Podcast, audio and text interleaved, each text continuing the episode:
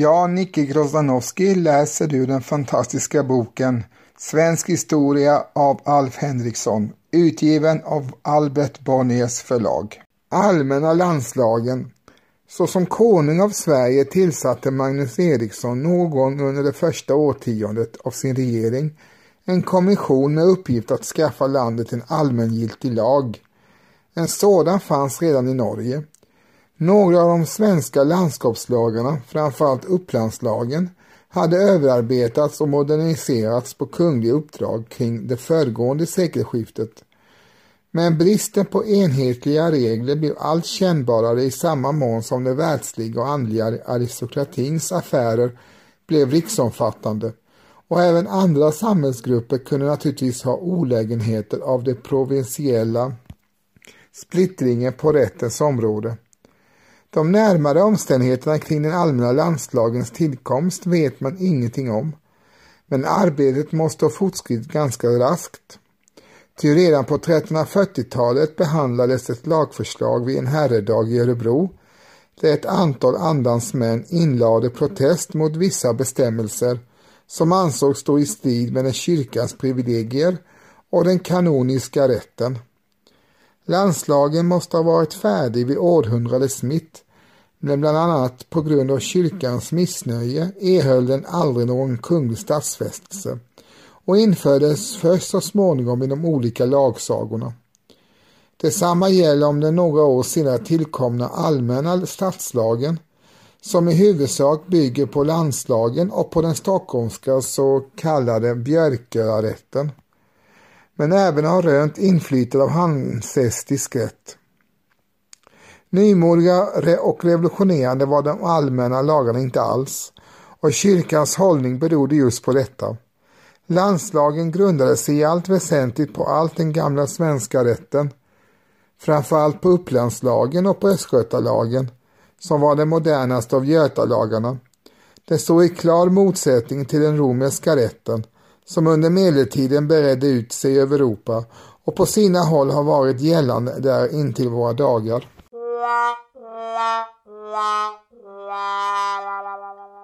Allmänna landslagen var icke blott ett juridiskt utan även ett politiskt rättesnöre. Dess inledande avsnitt, Konungabalken, utgjorde vad vi numera skulle ha kallat en regeringsform. Där finns bestämmelser om tillvägagångssättet vid konungaval, om konungens eriksgata, om riksrådets ställning och åtskilligt annat. Av särskild vikt var lagens stadgande att en konung är väljandes och icke ärvandes, ty därmed hade Sveriges karaktär av valrike blivit klart fastslagen. Bestämmelsen utgjorde en seger för rådsaristokratin gentemot kungamakten som under de första folkkungarnas tid hade visat tydliga tendenser till att betrakta ämbetet som ärftligt, vilket låg så mycket närmare till hans och som landskapslagarna svävade på målet i denna fråga. Även landslagen gav emellertid företräde åt kungliga familjen, till det stod att man helst borde välja någon av kungens söner, men det sades inte alls att det skulle vara äldste sonen. Själv stod Magnus Eriksson inte i något gott förhållande till aristokratin, som både politiskt och ekonomiskt hade ökat sitt inflytande under hans omyndighetstid. Äldre hävdatecknare har skrivit mycket om stormännens maktlystnad, tygeslöshet och andra moraliska defekter. Men våra dagars historieskrivare som ju alltid är ekonomiskt sinnade har kunnat visa att stormannaväldets framväxt berodde på kronans penningsnöd och på en djupgående disproportion mellan statens inkomster och utgifter. Den militära apparaten har blivit allt kostsammare under 1300-talet. Fasta slott med garnisoner av tungt beväpnade, beridna yrkessoldater växte nämligen upp i alla delar av landet och försågs med egna län såsom underhållsområden. Skatterna från dessa län inflöt huvudsakligen in natura, framförallt i livsmedel som garnisonerna på slotten direkt åt upp. Och länen gav normalt inga överskott åt kronan varje oförutsedd utgift innebar däremot ett underskott och ur kronans synpunkt gick förvaltningen därför nästan alltid med förlust. Att panta bort länen var alltså en god affär och de övergick därför till de enskilda personer som var i stånd att driva rörelserna mera affärsmässigt genom att de själva kunde övervaka intäkterna, hushållningen och militärutgifterna på slotten. Kronan undgick på så vis en rask bankrutt, men förlorade samtidigt kontrollen över landet. Magnus Erikssons situation var sålunda inte lätt och hans personliga relationer till de maktägande storkapitalisterna var tydligtvis föga hjärtliga. Till dessa kretsar hörde otursamt nog Sveriges genom tiderna ryktbaraste författarinna, som i sina skrifter gjort vad i hennes förmåga stod för att nedvärdera konungen. Hon hette Birgitta.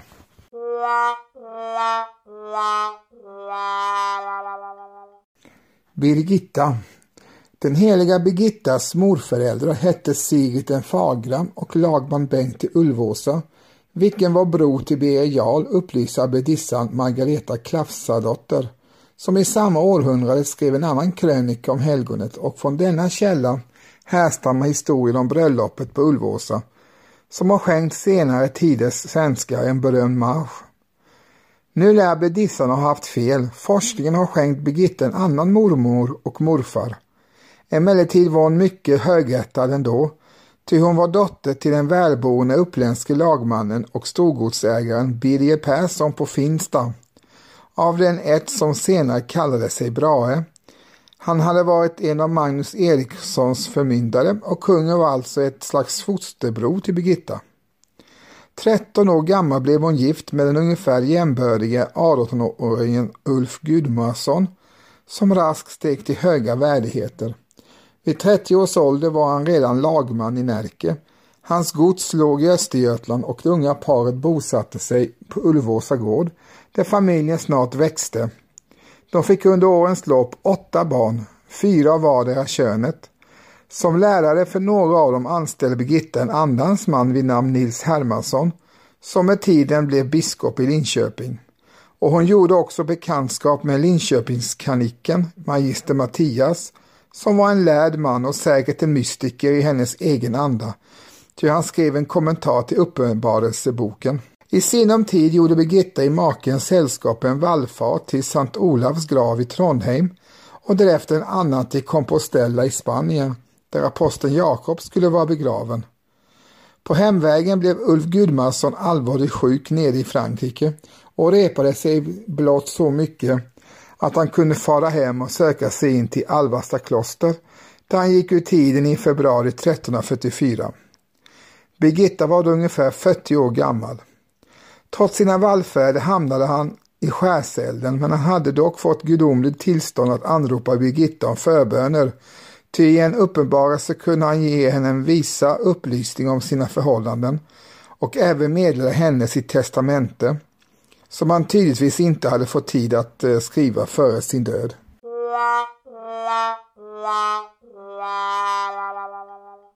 Birgitta hade haft syner och hört röster emellanåt allt sedan sin barndom då hon vid sju års ålder fick besök av den heliga jungfrun som berörde hennes panna med en krona men efter mannens sjukdom och död uppträder sådana fenomen allt oftare. I den första och livsavgörande uppenbarelsen utnämndes hon till Kristi brud och sade skola bli den kanal genom vilken Herren ville skänka mänskligheten sin nåd och uppenbarelsen i fråga borde hon förlägga magister Mattias, vilken nämligen förstod att skilja mellan lögn och sanning. Magister Mattias bekräftade att det förhöll sig så och förklarar sig vara övertygad om att det verkligen rörde sig om en gudomlig uppenbarelse och icke om någon bländverk. Birgitta fick då i rask följd en rad nya uppenbarelser som magister Mattias översatte till latin allt eftersom man fick ta del av dem. Själv skrev Birgitta ner dem på svenska med vacker piktur. De utmärker sig inte för ödmjukhet precis. Birgitta är frälsarens speciella älskling och förtrogna och i det första halvdussinet av de utgivna uppenbarelserna uppträder han i egen person och talar till sin brud. I den sjunde uppenbarelsen kommer jungfru Maria och meddelar Birgitta hur hon bör klä sig i andom. I andra sammanhang omtalar den heliga jungfrun hur som hon själv avlades i det renaste jonelag, vilket Kristus från sin himmel hade ordnat på bästa sätt, på det att han måtte få en värdig moder med tiden och andra gånger förevisar hon de sju ädelstenarna i sin krona eller anförtror Birgitta alla detaljer om den korsfäste sår och blånader. För moderns smak är det hela knappast anslående. Bilder och liknelser är ofta ansträngda och långsökta. Själen liknas vid en fingergull och man får veta att fingrarna på vilka de sitter ska skäras av och kastas bort. Den gyllene kalvens olika kroppsdelar symboliserar olika egenskaper hos onda präster. Ånger och bikt är närmaste steget till omvändelse. Och det himmelska hoppet liknas ävenledes vid en klädesplagg, nämligen en kjotil, vilket på modernt språk visserligen inte betyder kjol utan snarare klänning. I en av uppenbarelserna dikterade Kristus själv för sin utvalda brud grunderna för ett klosterstiftelse som hon borde grunda i Vadstena. Dokumentet kallades alltså Regula Sant Salvatoris, den helige frälsarens regel. Birgitta lät fyra biskopar och en abbot pröva detta och det befanns att den var utgången av sanningens ande. Underpriorn i Alvastra som hette Petrus och ibland hjälpte Birgitta med översättningen i magister Mattias ställe var däremot tveksam till en början och misstänkte starkt att regeln vore ett djävulens bländeverk. Ty den avsåg ett dubbelkloster som skulle hysa både munkar och nunnor, låt vara i skilda lokaler. Petrus togs emellertid i upptuktelse av en högre hand. En dag fick han nämligen övernaturlig örfil i kyrkan så att han ramlade omkull och låg som död. När han kvicknade till var han vården hängiven anhängare av Birgitta och lika troende som han var var också hans namne magister Petrus Solai från Skänninge, Birgittas biktfar och undervisare.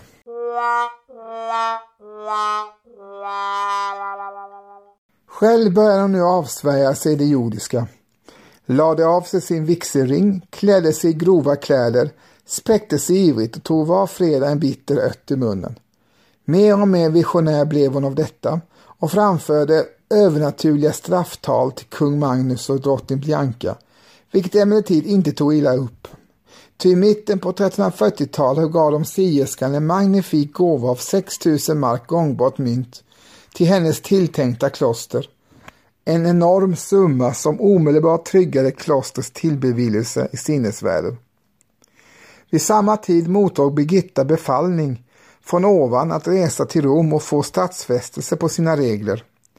Åtföljd av ett antal andans män gav hon sig av och återkom sedan aldrig mer till Sverige. Hon köpte ett hus i Rom och levde där mer än ett kvarts sekel. Påven bodde i Birgittas dagar icke i Rom utan i Avignon i Frankrike, vilket naturligtvis hade politiska orsaker. Kyrkostaten sönderslets för övrigt av strider mellan de romerska familjerna Colonna och Orsini. Och vid tiden för Birgittas ankomst hade en folkledare som hette Colla di Rienzi lyckas upprätta en kortvarig världslig diktatur i antik kostymering. Liksom nästan alla sin tids fromma ivrade Birgitta för påvestolens återkomst till Rom och hennes uppenbarelse innehåller mycket uttryckliga påbud om den saken. Men själv fick hon aldrig uppleva återflyttningen. Någon påvlig respekt för sin uppenbarelse tog hon heller aldrig fått glädja sig åt. Men efter mer än 20 års vistelse i Rom, där hon trädde i förbindelse med högadeln och med framstående andans män från alla länder, lyckades hon äntligen få till stånd att, att upprätta ett kloster i Vadstena för 60 nunnor och 70 bröder. Bullan om detta, vilket utfärdades av Avignonpåven Urban V i augusti 1368, säger dock ingenting om Birgittas regel, långt mindre om hennes uppenbarelse och först några år efter hennes död erkände hennes orden uttryckligen av den heliga stolen, dock blott såsom en underavdelning av Augustiorden. Vid det laget hade man varit i färd med klosterbygget i Vadstena länge. 1367 uttog sålunda i Sverige en allmän skatt för dess fullbordande. En penning från var bonde.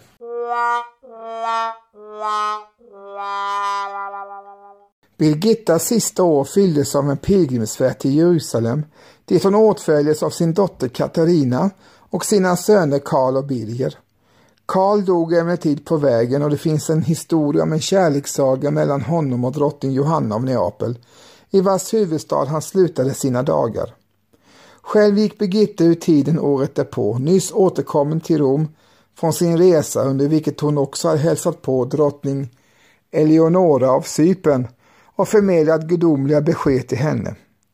I juli 1373 lämnade hon det jordiska. Hennes lik fördes den långa vägen till Sverige och hennes energiska dotter Katarina som ihärdigt strävade för att få henne helgonförklarad vann till sist sitt mål 18 år senare då drottning Margareta nyss hade förenat alla Nordens riken under sin spira och det kunde vara politiskt opportunt att tillmötesgå denna stormakt med ett eget helgon. Birgittas uppenbarelse godtogs emellertid inte utan vidare av den romerska katolska kyrkan. De debatterades mycket hetsigt och flitigt vid flera av 1400-talets kyrkomöten där många teologer fann det tvivelaktigt om de verkligen vore gudomligt inspirerade. Men sedan det nordiska prästerskapet utvecklat en del aktivitet och unionskonungen Erik av Pommern hade gjort sitt inflytande i ämnet kanoniserades uppenbarelsen i alla fall av kyrkomötet i Basel år 1434. Och alltifrån slutet på detta samma århundradet hade de tryckts i många upplagor. En ofrälst sentida läsare kan inte undgå att hysa förståelse för de kritiska medeltidsteologerna. Ty Birgittas uppenbarelse får nog sägas vara ett bra underligt verk. Bland apokalyptiska syner som ibland höjer sig till en sorts storhet möter man där uttalanden om varje varjehanda praktiska trivialiteter som verkligen inte låter som Guds röst och rätt mycket av de åtta böckerna rör sig för övrigt kring politiska händelser och personer som hade dagsaktualitet i mitten på 1300-talet men numera inte är i var mans mun.